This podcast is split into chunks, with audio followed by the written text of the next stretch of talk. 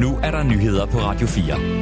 Flere nye overenskomstaftaler er forhandlet på plads i dag. Det gælder blandt andet for VVS-området, HK-ansatte og journalister på Dagbladet.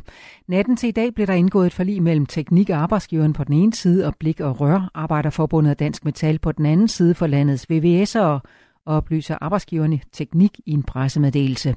Aftalen gælder de næste to år for ca. 9.000 VVS'ere, og betyder blandt andet øget ligestilling på barselsområdet og en udvikling af akkordområdet. Begge parter er godt tilfredse.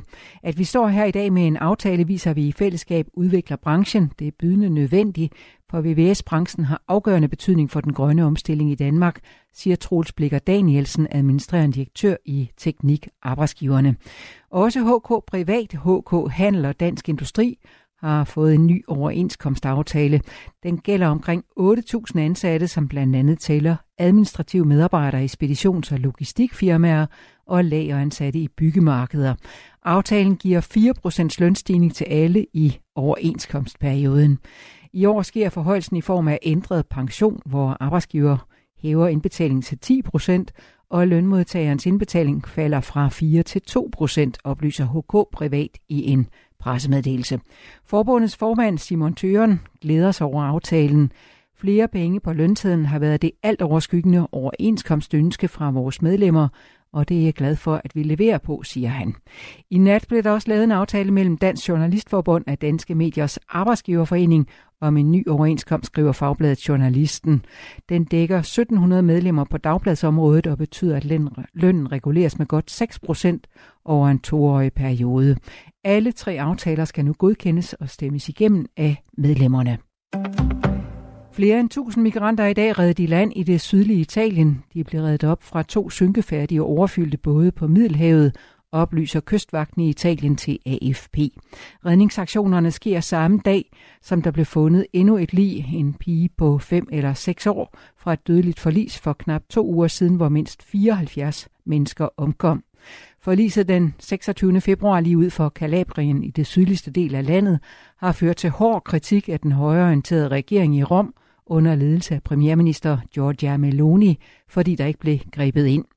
Kystvagten var i dag ved at afslutte en redningsoperation, som startede i går, da man opdagede tre synkefærdige både fyldt med migranter.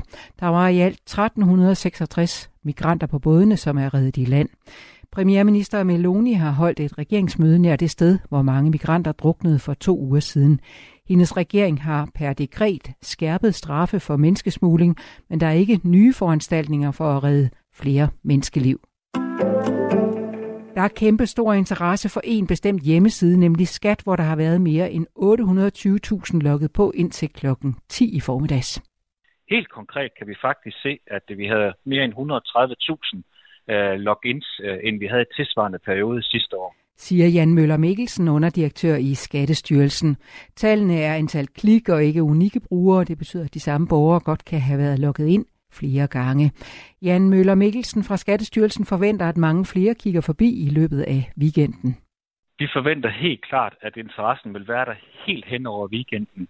Og øh, vi gerne skulle komme op på øh, samme niveau øh, mindst som sidste år, faktisk, at hele 2,8 millioner danskere går lige forbi deres årsopgørelser, tjekker og retter og ser, om ting passer.